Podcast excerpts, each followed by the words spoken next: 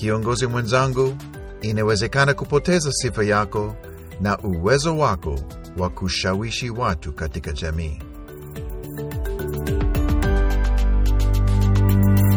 Karibu wasikilizaji kwenye podcast ya uongozi wa kiroho. Katika podcast hii tutaangalia mada iliyo muhimu sana ya kiongozi na jamii yake. Kwa nini mada hii ni muhimu?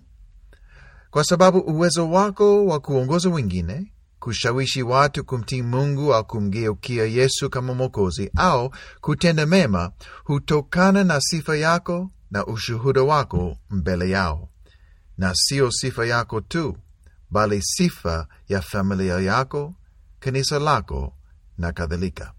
Lutu alikuwa kiongozi katika mji wake wa Sodoma. Malaika walipofika Sodoma walimkuta wapi? Katika mlango pa mji ambapo kwa kawaida wakuu wa mji walikaa na kesi za mahakama ziliamuliwa. Tunajua kwamba yeye alikuwa ni mtu mwenye msimamo katika mji wa Sodoma, lakini alipojaribu kuonya wananchi juu ya hukumu ya Mungu, walifanya nini? Walimdhihaki na kumcheka. Hata wakwe zake hawakumsikiliza. Katika Mwanzo mlango wa 19 mstari wa 14 tunasoma maneno haya: Lutu akatoka akasema na wakweze waliowaposa binti zake, akasema, ondokeni mtoke katika mahali hapa, kwa sababu Bwana atauharibu mji huu. Lakini akawa kama achezaye machoni pa wakweze. Alikuwa kiongozi, kiongozi katika mji wake kiongozi katika familia yake, mtu aliyemjua Mungu wa kweli, Mungu wa baba yake mkubwa Ibrahimu, lakini akawa kiongozi aliyepoteza uwezo wake wa kushauri watu juu ya mambo ya kiroho na hakuweza kushawishi jamii yake kwa mema. Leo tunaongea na kiongozi wa kiroho wa siku nyingi ambaye nilimwomba akubali kujibu maswali kuhusu mada hii yenye maana. Mchungaji Stephen Ngunjiri ni rafiki yangu na ni kiongozi mwaminifu ambaye ni mchungaji wa kanisa lake. Ndugu Ngunjiri amekuwa mahali pamoja kwa miaka mingi akifanya huduma, na ninaweza kusema kwamba ni ushuhuda wake mwema na sifa yake nzuri ambayo Bwana amebariki na kutumia ili kushawishi jamii yake na kuleta matunda ya kiroho kupitia huduma ya kanisa lake. Ndugu Ngunjiri, karibu sana sana kwenye podcast ya uongozi wa kiroho, na asante sana kwa kutenga muda ili kuongea nasi juu ya mada hii ya maana. Mchungaji, kwa muda gani umekuwa katika huduma ya Bwana na kwa miaka mingapi umekuwa ukifanya huduma timao? Nashukuru sana kwa sababu ya maswali yako na pia kwa sababu ya kunishirikisha kuwahudumia watu kwa njia ya mtandao. Kwa sasa ni miaka thelathini na moja ambayo nimekuwa katika huduma. Na timao nimekuweko sasa kwa miaka ishirini na saba. Miaka nne nikiwa kama msaidizi wa mchungaji Chak Mandas na miaka ishirini na mitatu nikiwa kama mchungaji full time. Pengine wasikilizaji wengine hawajui Timao ni mji wa namna gani, ni mji mkubwa, kijiji au nini? Naomba utueleze kidogo juu ya Timao na mazingira ambayo unafanyia huduma. Kuhusu mji wa Timao, Timao ni mji mdogo sana ambao umezungukwa na mashamba mengi, mengine ni ya kilimo, biashara, hasa maua ambayo huwa inauzwa katika nchi za ng'ambo.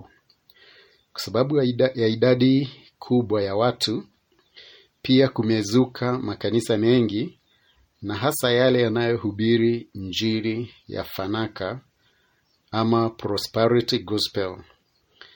Katika kanisa letu la kibiblia la Kibatisti, asilimia ya washirika tisini na watano ni wakulima wadogo wadogo ama small scale farmers. Uh, je, ulipoanza kufanya huduma Timao ulijulikana na watu au ulipaswa kujitambulisha na kupata kufahamiana na wenyeji? Bila shaka, baada ya siku nyingi kufanya huduma mahali pamoja, unajulikana katika eneo hilo, lakini ulikuja kujulikana namna gani? Naomba utupe historia yako kidogo.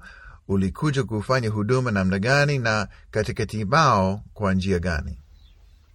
Kwanza, nilipokuwa kiongozi wa kanisa la East Laikipia, nilianza kufanya biashara katika mji wa Timao ambapo nilijuana na watu wengi sana. Kisha nilipojiunga na kanisa la Timao kama mshirika rasmi, uh, niliendelea kujuana na watu hasa wengi ambao tulikuwa tunakutana sokoni.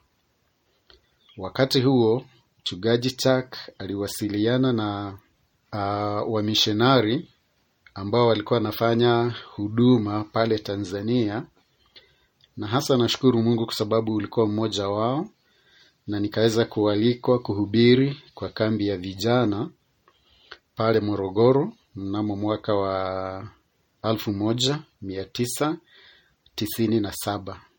Ni wakati ambapo nilikuwa ninaomba na kuhubiria vijana, ambapo nilihisi moyoni mwangu Mungu akiniita kujitoa kabisa kuwa mhubiri full time, na niliporudi Kenya ndipo nikawa mchungaji msaidizi, nikaachana na kazi yangu ya biashara. Hakika Bwana ana makusudi na wewe, na ndiyo maana amekuita kufanya huduma. Ndugu Ngunjiri, nina maswali juu ya huduma mbalimbali ambazo kanisa lako linafanya pale Timao. Uh, lakini kwanza napenda kukuuliza juu ya wewe binafsi kama kiongozi. Uh, sisi sote kama viongozi tuna sifa machoni pa wenyeji ambao tunawahudumia, tunajua hiyo. Uh, ni sifa gani ambayo ni muhimu kiongozi awe nayo katika jamii? Uh, kwanza kila kiongozi au mhudumu wa Injili anayeitwa na Mungu lazima awe amezaliwa mara ya pili na kutimiza matakwa yote katika Timotheo wa kwanza mlango wa tatu kifungu cha kwanza hadi saba. Ni muhimu mhudumu kama huyo kuwa kielelezo kama Biblia inavyosema katika Timotheo wa kwanza nne kumi na mbili. Na tena ni vizuri mhubiri wa Injili awe ni mtu ambaye ana ushuhuda mzuri nje na ndani ya kanisa. Je, kuna mambo ambayo unafanya wewe binafsi katika jamii ili ujenge uhusiano mzuri na watu na kuna sifa njema machoni pao? Kuhusu vile tunavyokaribiana na jamii na kuwa na uhusiano mzuri nao na kujenga daraja nzuri ya kuwafikia kwa Injili, nashirikiana na watu wa jamii katika mambo mbalimbali ya kuchukuliana mizigo kama Biblia inavyosema katika Wagalatia mlango wa sita kifungu cha pili ya kwamba tuchukuliane mizigo na kuitimiza hivyo sheria ya Kristo. Tena katika Wagalatia hiyo hiyo sita nane hadi kumi pia Biblia inatufundisha kwamba ni vizuri kutochoka katika kutenda mema na kuwatendea watu wote mema, na hasa jamii ya waaminio. Kwa hivyo hata watu ambao hawajaamini ni vizuri pia kuwatendea mema.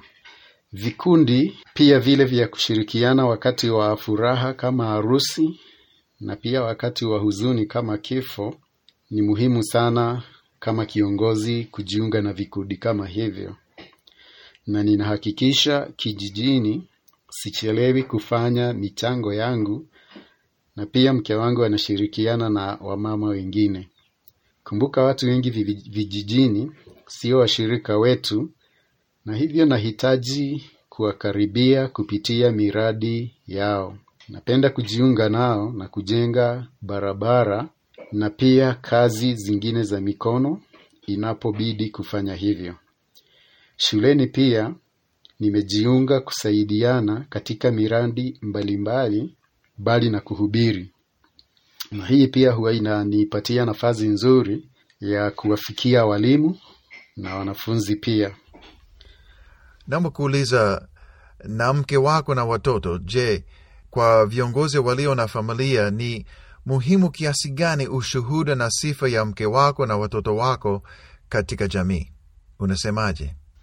Ni vizuri pia sisi kama wahudumu tufahamu ya kwamba watu wa jamii zinazotuzunguka wanatazama sana na kuchunguza familia yoyote ya kiongozi wa kanisa. Paulo alimuuliza Timotheo tatu tano akaweza kumuuliza mtu asiyejua kusimamia nyumba yake mwenyewe atalitunzaje kanisa la Mungu? Tena katika Timotheo wa kwanza mlango wa nane, uh, mlango wa tano samahani, kifungu cha nane Biblia yasema asiyetunza familia yake ni mbaya kuliko mtu asiyeamini. Vijana wangu wasipokuwa na ushuhuda mzuri, uwezo wangu wa kuwafikia vijana utakuwa dhaifu. Vivyo hivyo kwa ushuhuda wa mke wangu, sauti yangu ya kuwafundisha watu kanisani inatoshana na ushuhuda wa familia yangu. Kwa hakika familia yangu ndiyo hunihimiza mimi kuendelea kusonga mbele. Inaweza kuhuzunisha iwapo watu katika jamii hawawezi kutaka watoto wao waige watoto wangu, lakini namshukuru Mungu kwa sababu wanangu wanajitahidi kuwa na ushuhuda mzuri nje na ndani ya kanisa. Hawa ni picha nzuri ya imani yangu. Baada ya kutoka kanisani, ninavyoishi nyumbani na familia yangu, hivyo ndivyo hali yangu ya kweli ya kuwa Mkristo. Hayo kwa kweli ni maneno ya hekima na ushauri mzuri kutoka kwa mgeni wetu ndugu Ngunjiri. Uh, tukirejea mfano wetu wa Lutu katika Mwanzo kumi na tisa, ni dhahiri kwamba Lutu alipoteza ushuhuda wake mbele ya jamii, kuanzia na familia yake. Alikuwa tayari kutoa binti zake wawili kwa wanaume waovu wawatendee kama wapendavyo. Ni baba gani ambaye badala ya kulinda watoto wake yuko radhi kuwatoa kama dhabihu? Na familia ya Lutu walipokimbia mji wa Sodoma, malaika aliwaonya wasitazame nyuma, na mke wake Lutu alifanyaje? Hakutii, hakuheshimu neno la Mungu kupitia malaika. Na mstari wa ishirini na sita unasema, lakini mkwewe Lutu akatazama nyuma yake, akawa nguzo ya chumvi. Baadaye Lutu alipokaa na binti zake wawili katika pango mlimani, binti zake walitenda jambo la ajabu. Walinywesha baba yao mvinyo apate kulewa, na usiku walilala naye ili kupata mimba.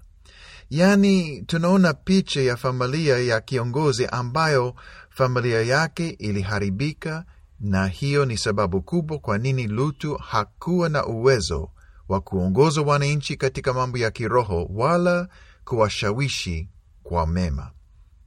Ndugu Ngunjiri, asante sana kwa mashauri yako juu ya kiongozi na ushuhuda wa familia mbele ya jamii, na tutaendelea na mahojiano yetu na yeye katika podcast ijayo. Kiongozi mwenzangu, vipi sifa yako mbele ya jamii? Mambo ni namna gani nyumbani?